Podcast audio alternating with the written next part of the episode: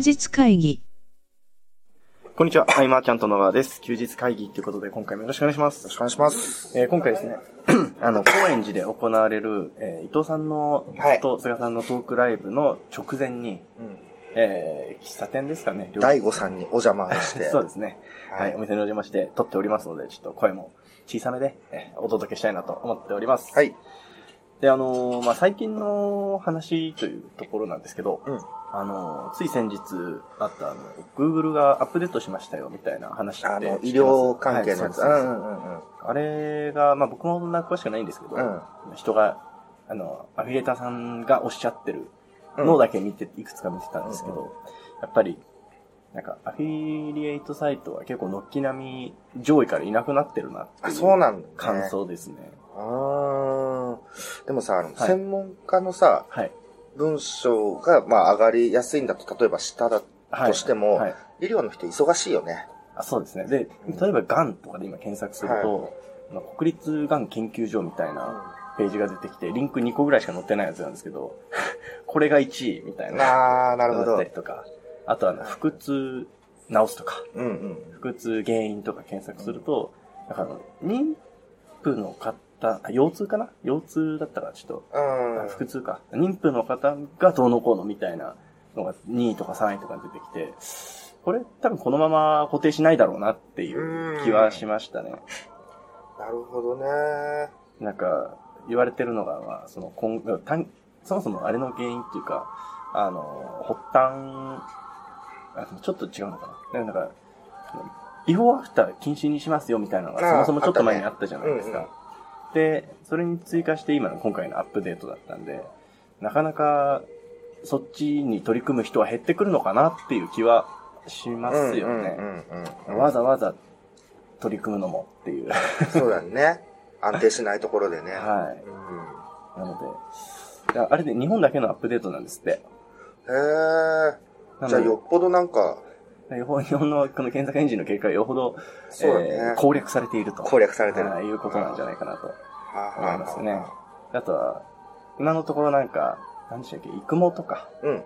なんかダイエットとか、そういうのは、そんなに手加えられてないらしいんですけど、あもしかしたら、そっちも来るかもね。みたい筋トレみたいなのはどうだったな何にも変わんないですね。ああ、そうなんだ、ね。何にも変わんないですね。うなんそんな感じん。うん。が僕の中で最近気になった話題でした。やっぱ僕は、はい。この一週間あれだよね。あんま本読まないけれども、はい。その、先々を体験してるその先輩方のはい。お話をこう直で聞いて、あーえー大変さ乗り越えたコツ、えー実はそれで、ものすごい恩恵を受けてる話とかうん、ただこの辺、なんか、例えば、はい家元制度とかでも、はいその神田さんがバーッとこう宣伝してから、はいあのね、あの、あははは資格認定資格みたいのをね、提供するみたいなあのモデルあったけれども、あのモデルの実際やってみての大変さって、うん。書籍にはないわけで、ですね。だからああいうのを聞けるのがね、はい。一番勉強になるというか、うん僕が本読まなくても補えてた理由はそこだったんだなと思って、うん。確かに。うん十数年間多分ずっとはい。そういうこと続けてきてたから、うん今もね、学びでいっぱいだけど、ちょっとまとまってないんでね、はい。どっかのタイミングでというところだけねだと思います。。はい。あのー、すごい、僕もちらっとさっきお聞かせいただいたんですけど、すごかったです。ね。はい。うんこれもまた僕もまとまってないんで、どこかでまた。ね。そうですね。うんはい。まあ、休日会議でまたちょいちょい。まあでも多分同じ、いずれなんか同じような場面に遭遇するんうん。だと思うんですよ。ある意味、その僕らの突き進んでる先の未来に、はい。そういう出来事がいろいろね、あると思うんで。はい。そうんの時、その知った知識をできるかどうかっていうのも含めて。そうだねはいそしたら今度僕らの体験を通じてお伝えもできるんで。そうですね。お伝えするならそこからがいいかもしれないですね。はい。うん。でですね、えっと、今回なんとですね、うんあの、ご質問はい。いただいておりまして、はい。で、まあちょっと読みますね。はい。はい。えー、初めて投稿します。えー、N と申します。はい。えービジネス系のポッドキャストにこのような投稿をしてもよいのか迷いましたが、思い切って質問させていただきます。うん。えーかっこ、えー今までと毛色の違う質問ですので、内容に問題がある場合はスルーしてくださって結構ですと。で、ここから質問。はい。えー私は今、ネットビジネスでコンテンツ販売を学んでおり、定期的にセミナーや勉強会を受けているのですが、うん。それらに参加するうち、講師の方を好きになってしまいました。私は今38歳、講師の方は35歳です。事前に、えーその方が独身であること、恋人がいないことも把握しています。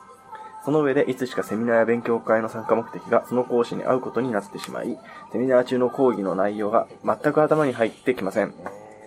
ビジネスを学ぶことが目的だったのに、今ではそれができず、えー講義中も夢見る夢子ちゃん状態です。えー出会いっていろんなケースがあると思うのですが、例えば講師と生徒がつながることってネットビジネスの業界でもあり得るのでしょうか？また、菅さんや小川さんは自分が教えているクライアントからある日突然、えー告白されたらやはり気持ち悪いでしょうか？えー現状、懇親会などで少し距離は近くなりましたが、それ以上は踏み込めずにいます。そもそも婚活目的ではなく真剣にビジネスを学びたかったのに、こんな展開になってしまい、自分でも凹んでいます。男性側の意見を、男性側のご意見を伺えれば幸いです。よろしくお願いいたします。というご質問ですね。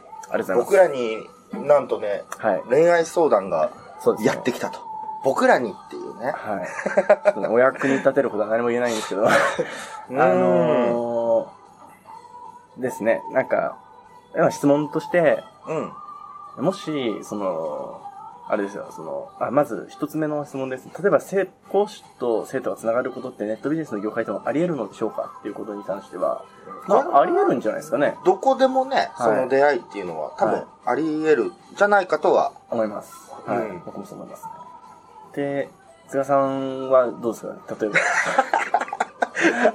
まあ僕らはないですね。僕はない。そうですね。ラって言っちゃったからあれだけどい。やいや、まあ、そもそもね、女性の方いないですから、あんまり。そうですね。あの、なんですかね、そのビジネスではい僕は出会った方はい。をそういう対象で見るってことはもうそもそもうんないというか、あの、最初がね、あの、はいウェブタレントネットとか、はいはいはい。えーウェブタレントさん40人とかを集めて、ね、えー取材して商品化するみたいな。はい。その時には、その、家出してくるはい。女の子とか、はいはいはいきなりこう、いろんな、なんかあるわけですけい。ど、はい。えっ、と、家出してきていきなり家にいた時には、はいやっぱ僕、トイレで寝るし。っていうぐらい、その、もしなんかはい。起きて、起きてね。うんビジネス、せっかく気づいてきたものがっていうのが、もあるし、はい。うん。そもそもだよね、もですね。まあ、僕もその、そういう菅さんの姿を見てきたので、う。うん、あ、のー、世界を分けるようにはしてます。なんかあの、全然いいと思うんですけど、うん。なんか、例えば、えー、だらしのない人だった場合、うん。なんか、せっかくいい場だったとしても良くない場って認識されそうじゃないですか。うん。それはもったいないなと思って。うん。ビジネスを通じてはい楽しむ仲間として男女区別はしない感じ。あ、そうですね。だけどねそこは特別はないですけど。えーその講師の方はい。のね、その、規模感とかもね、なんかいろいろはい。わかんないけど、うん、中にはそのさ、はい。生徒さん同士がさ、はい。付き合って結婚するって話は僕聞いたこと多々ありそうですよね。ね、あるし、はい。うん。だからその立場が違うから難しいかというと、そういうことではないとは思うんだけどもね。うん。でも、問題なのは、あれですよね。あの、今、講義の内容が全く頭に入っていないってことは僕は問題だなと思いますけどね。ビジネスでさ、はい。頑張って結果を出してさ、アウトプットすればするほどさ、はい。とりあえずその講師の方がむちゃくちゃ喜んでくれることは間違いないじゃん。そうですね。めっちゃエコひいきしてくれると思いますね。うん。その、なんだろう、会の中ではい。手放せない人間になるっていう意味ではね、はいどんどんこう結果を出していはいくことが、どっちにしてもプラスにいくっていうあか、本当ですね。ね。もう誰も傷つかないですよ。そうそうそうそう。でどうでしょうね。いいんじゃないですかね。うん。でもしかしその経験の先にまた何かあるかもしれないですし。うん。で僕も、その、はい好きな人っていう対象が、えっ、と、生き方というか、はい僕の場合は男性だったわけだけれども、その人にどうしたらこう、誘ってもらえるかみたいな、うんビジネス誘ってもらえるかがモチベーションで、すごいレベルアップしたし、はい。そんな形でぜひやってみていただければ、うん。ね、実力もついて、そうですね。講師の方と、まあなんか、うん、どうなるかはちょっと、あれだけれどもね。あの、別問題ですけど、うん。なんか、あれですよね、なんか、普通、純粋にビジネス、例えばコンテンツ販売を学んでるっておっしゃってたので、うん。コンテンツ販売をがっつりやっていく中で、うんまあ自然と質問も増えると思うんですよ。うん。純粋に。うん。それでまあ接触頻度も増えますし、そうですね。本当いいことばっかりじゃないかなと思います。うん思います。うん。でね、もうどうしてもそこでコンテンツ販売が、はい学べない、あの、集中できないってなるんだったら、はいうちで。あ、そうですね。はい。うちもやってますうちの得意分野なので。はい。はい。えー、まあ。でもちょっと経過はせっかくなんで、こん知りたいです。あ、そうですね。うん。あのー、僕たちからとしては、あの、コンテンツ販売を一生懸命頑張ると。うんそうすると、あの、目をかけてもらえるようにもなりますし、もっと仲良くなれるし、とコミュニティがね、ウェブの中でもあるんだったらね、はいい、ろいろアウトプットして積極投稿したり、うんえー誰かがわからないって言ってることがあれば、答えてあげたりとはかしてれば、もう必要な存在認定まではすぐなんでね。そうですね。うん。そこに、その下心があっても僕はまあいいと思いますけどね。うん。うん。うん。ぜひ、チャレンジしてみてもらって。はい。はいまあ、僕らからの回答ってこれしかないですね。結構、はいでもいいとこにはい着地したんじゃないかと、あそうですね僕らにしては。はい。うん。すごいですね。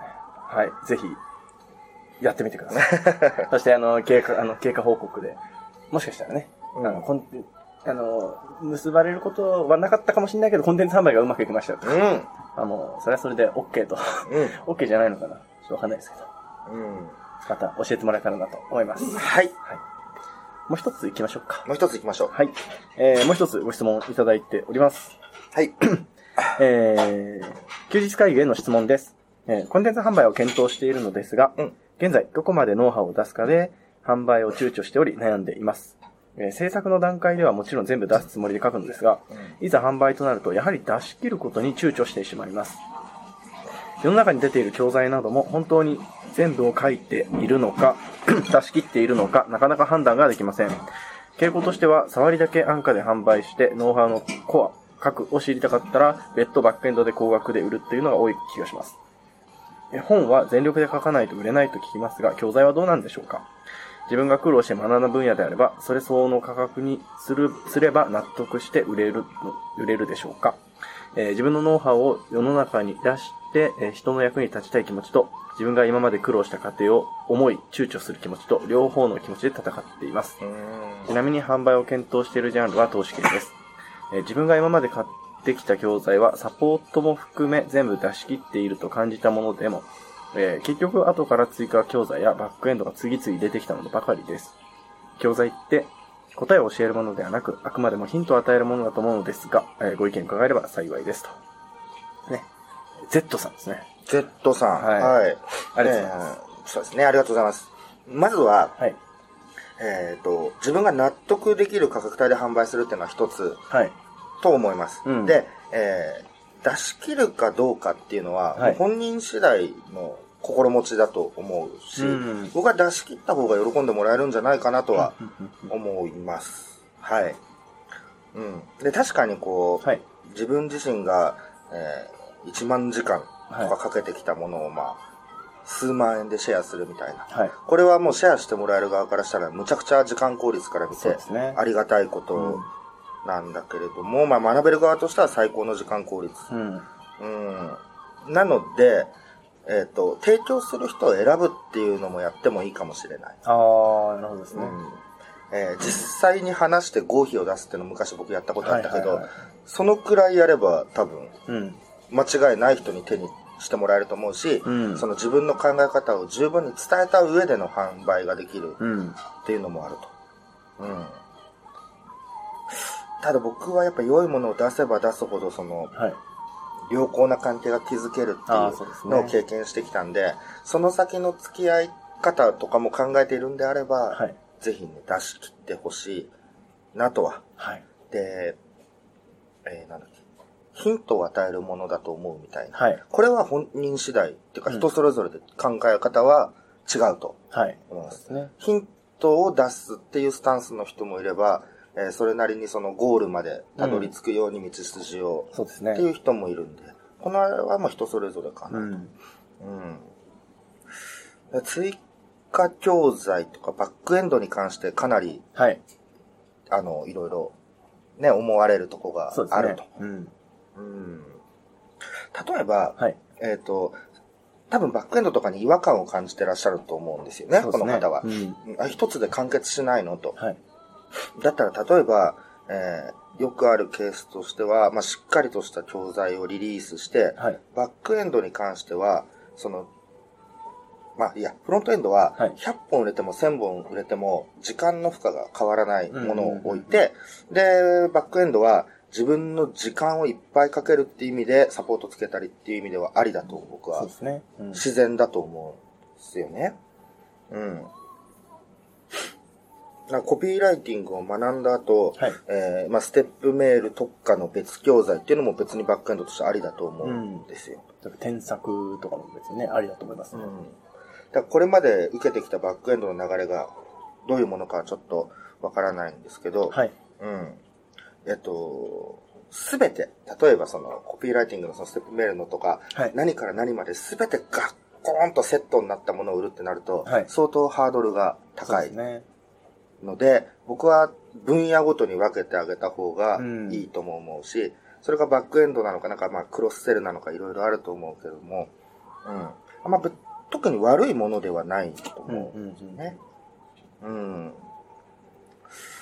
で、はいあとは、そうだな出し切ってもはい、1年後には相当レベルアップするあ、それはありますよね。っていうのがはい。あるから出し切るっていうのもあるよね。だって僕が2006年の時に出したはい。教材は、あれはあれで全部出し切ってたけど。でもそれからいろんな出会いがあって、半年後にはもうだいぶレベルアップまたしてたりとか、うん。出して繋がって喋って対話して、あ、ここが足りないのかとか、で、必ずレベルアップしていけるんで、はい。うん。出し切った方がいいし、まあ普遍的なものとか、はい。本質的なものうん。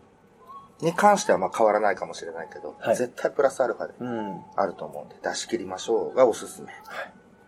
かなと。僕あのー、ちょっと、これは怒られるかもしれないんですけど、うん。うん。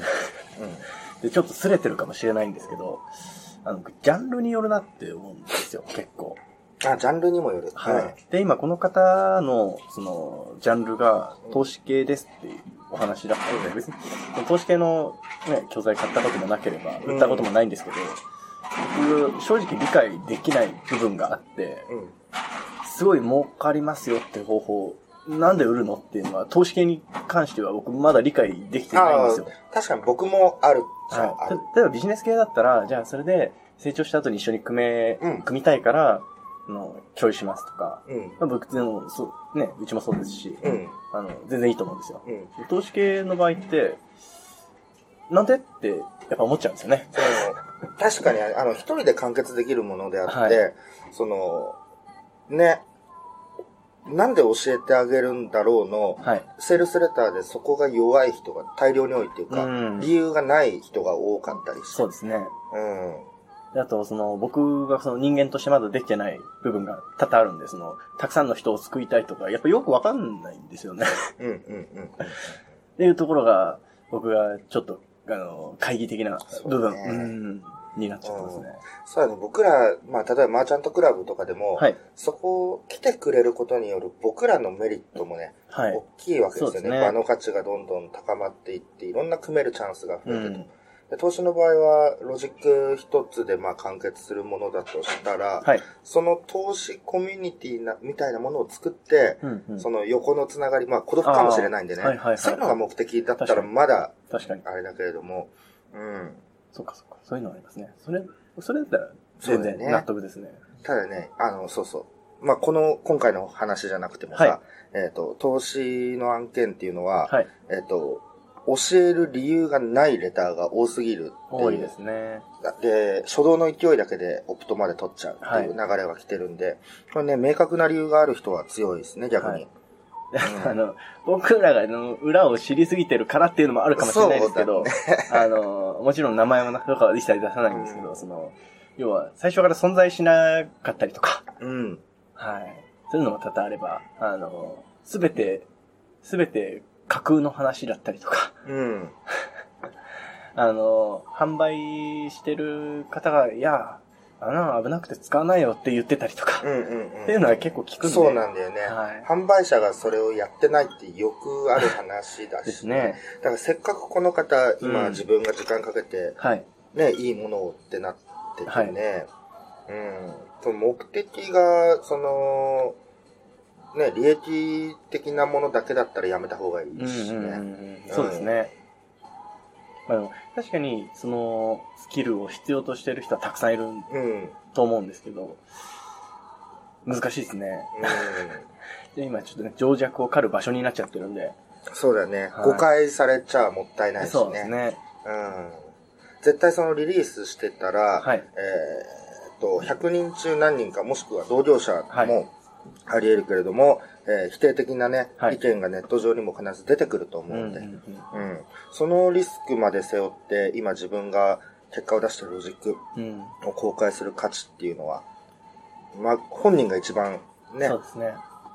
あると思うんだけど。うん。うんうんうん。まあでも、まあ、そっか。まあそれはまあ、まあね。考えは人それぞれうんはい。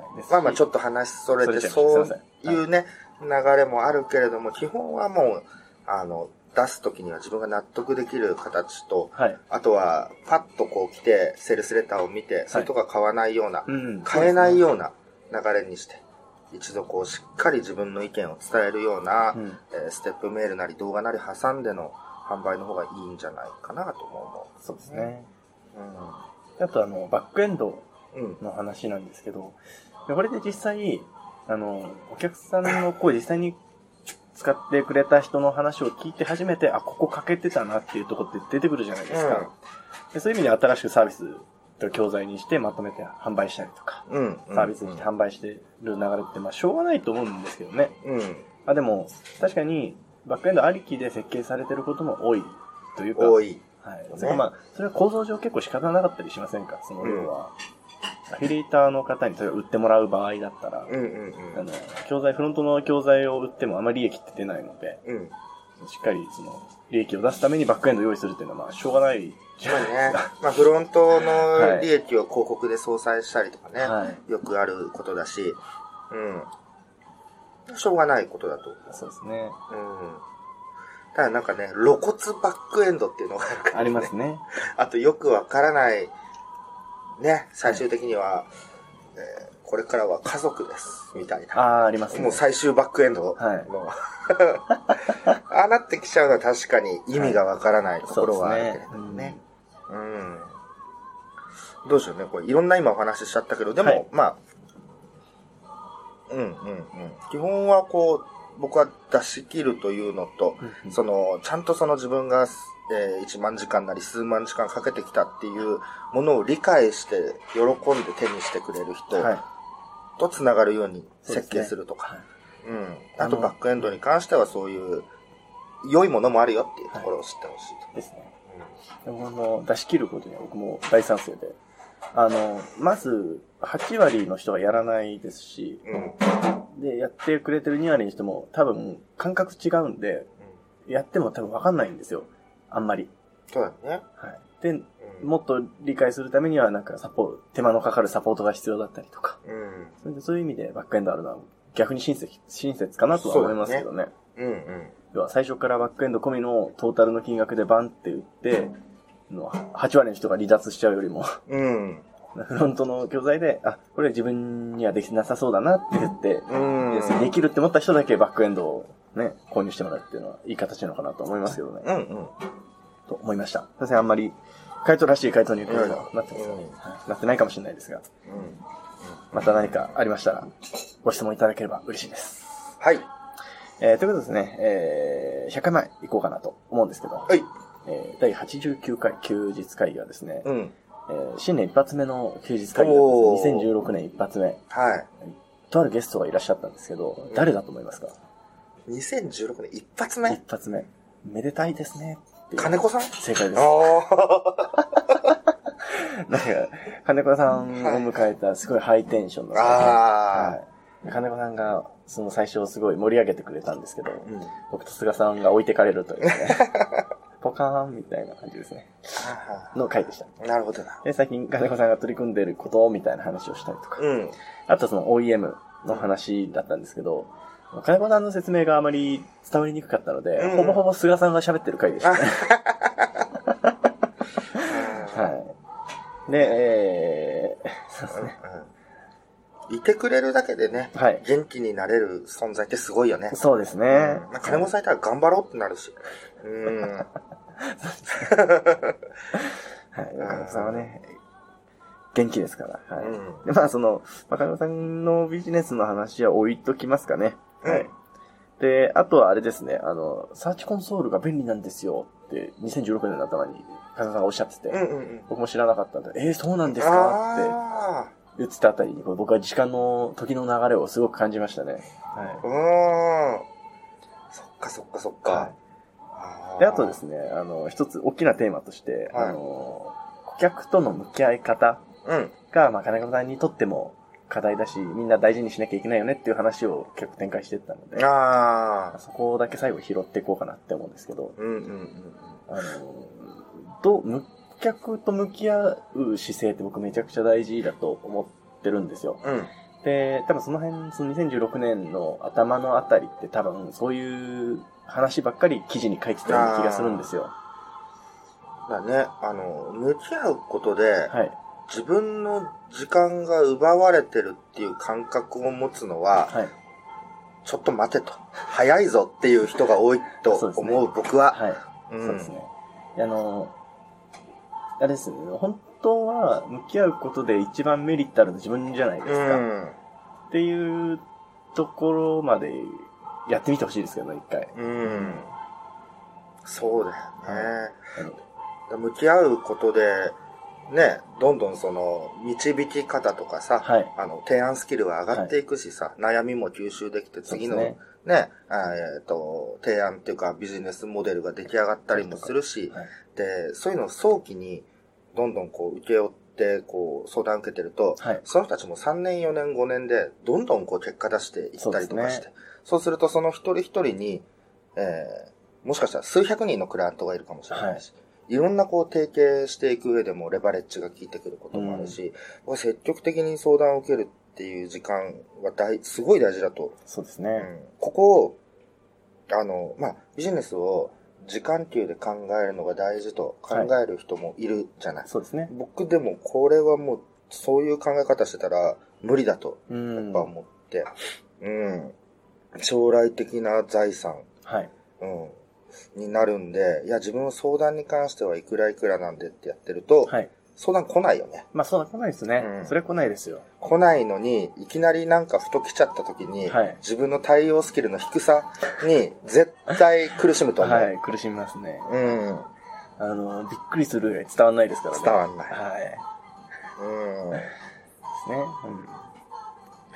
であとなんかあの、うん僕、自分がお客さんの場合で考えたとしても、やっぱりあの、ちゃんと向き合ってくれてるかどうかってわかるじゃないですか。うん。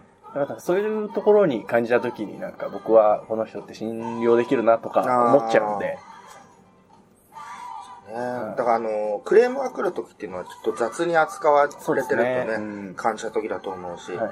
うん。で、まあ、新規にはね、はい限りがあるし、はい。既存のお客さんとどう向き合うかは、書籍でリね、はい新規とリピートの本だったらもう圧倒的新規が売れると思うけどそうで、すね。このリピート施策っていうのを、はい。ね、どんどん考えていく上でもね、ううん、ん。めちゃくちゃ差がつくからね。そうですね。うん。もうひしひしと感じるし、うんうん。うん。じゃなきゃ、なんだろうな、こう、木村くんとかさ、はい。えっ、と、もう10年前の僕の教材を買ってくれた人なわけで、うんうんうんで、今、マーチャントクラブにもずっと来てくれててみたいな。そういう関係性は本当にできるうん。わけでね。うん。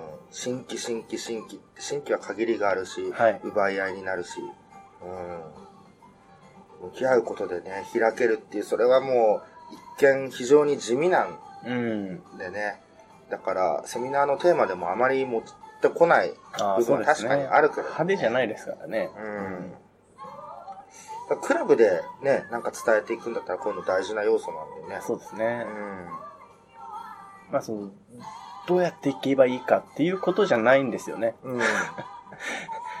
自分がちゃんと向き合うということなんですけど。そのね、その直近のお金換算をしすぎないことですね、あとね。うん。うん。と財産になると思うので、うん。この辺の向き合い方っていうのはうん。大事にしてほしいなはい。と。うん。というところですかね。はい。はい。えっと、来週の、えーこの音声が配信されてる週の土曜日、うん。12月16日、うん。アキラさんのブログ、新ブロガー新カノンか。ああ、そうですね。は、席はどうなんですかね？えっとね、埋まってると思あ、はい。う。埋まってるけど、はいなんか椅子あれば参加できるかもしれない。なるほど。あの、もしね、えーごご参加いただけるというのであれば、僕が連絡して椅子出しといてもらえます。そうですね。はい。おかげさまで埋まりましたね。さすがですね。はいや、ブログはいいですよ。い。うん。ほんと。あの、このさ最近更新し始めて思ったんですけど、うん僕多分ブログ向きですね。あ本当に？はい。人種的に。ああそん。な気がしました。はい。そっか、そっか。じゃあ楽しみだね、ケンタ自身がね。そうですねう。ん。で、えっと、それと、あとあれですかね、年末に向けて質問大募集してますよって言ってました。ああ、そうですね。、ついつい来たらすぐ使っちゃうんですけど。もうストックはないんですけど。はい。三つ、三つ欲しい。あ、欲張りかな。う3つ欲しいなぁーん、なんか質問。はい。そうですねうん。あの、僕らもその、受けれる範囲が幅広くなっていると。あ、そうですね。あの恋愛から、こう、う、一つ新しい扉開いたんで、今回。は うん。い。ですね。ぜひご連絡いただければなと思います。はい。ということで、えー今回以上にしたいと思います。ありがとうございました。ありがとうございました。休日会議に関するご意見、ご感想は、サイト上より受けたまわっております。休日会議と検索していただき、ご感想、ご質問フォームよりご連絡ください。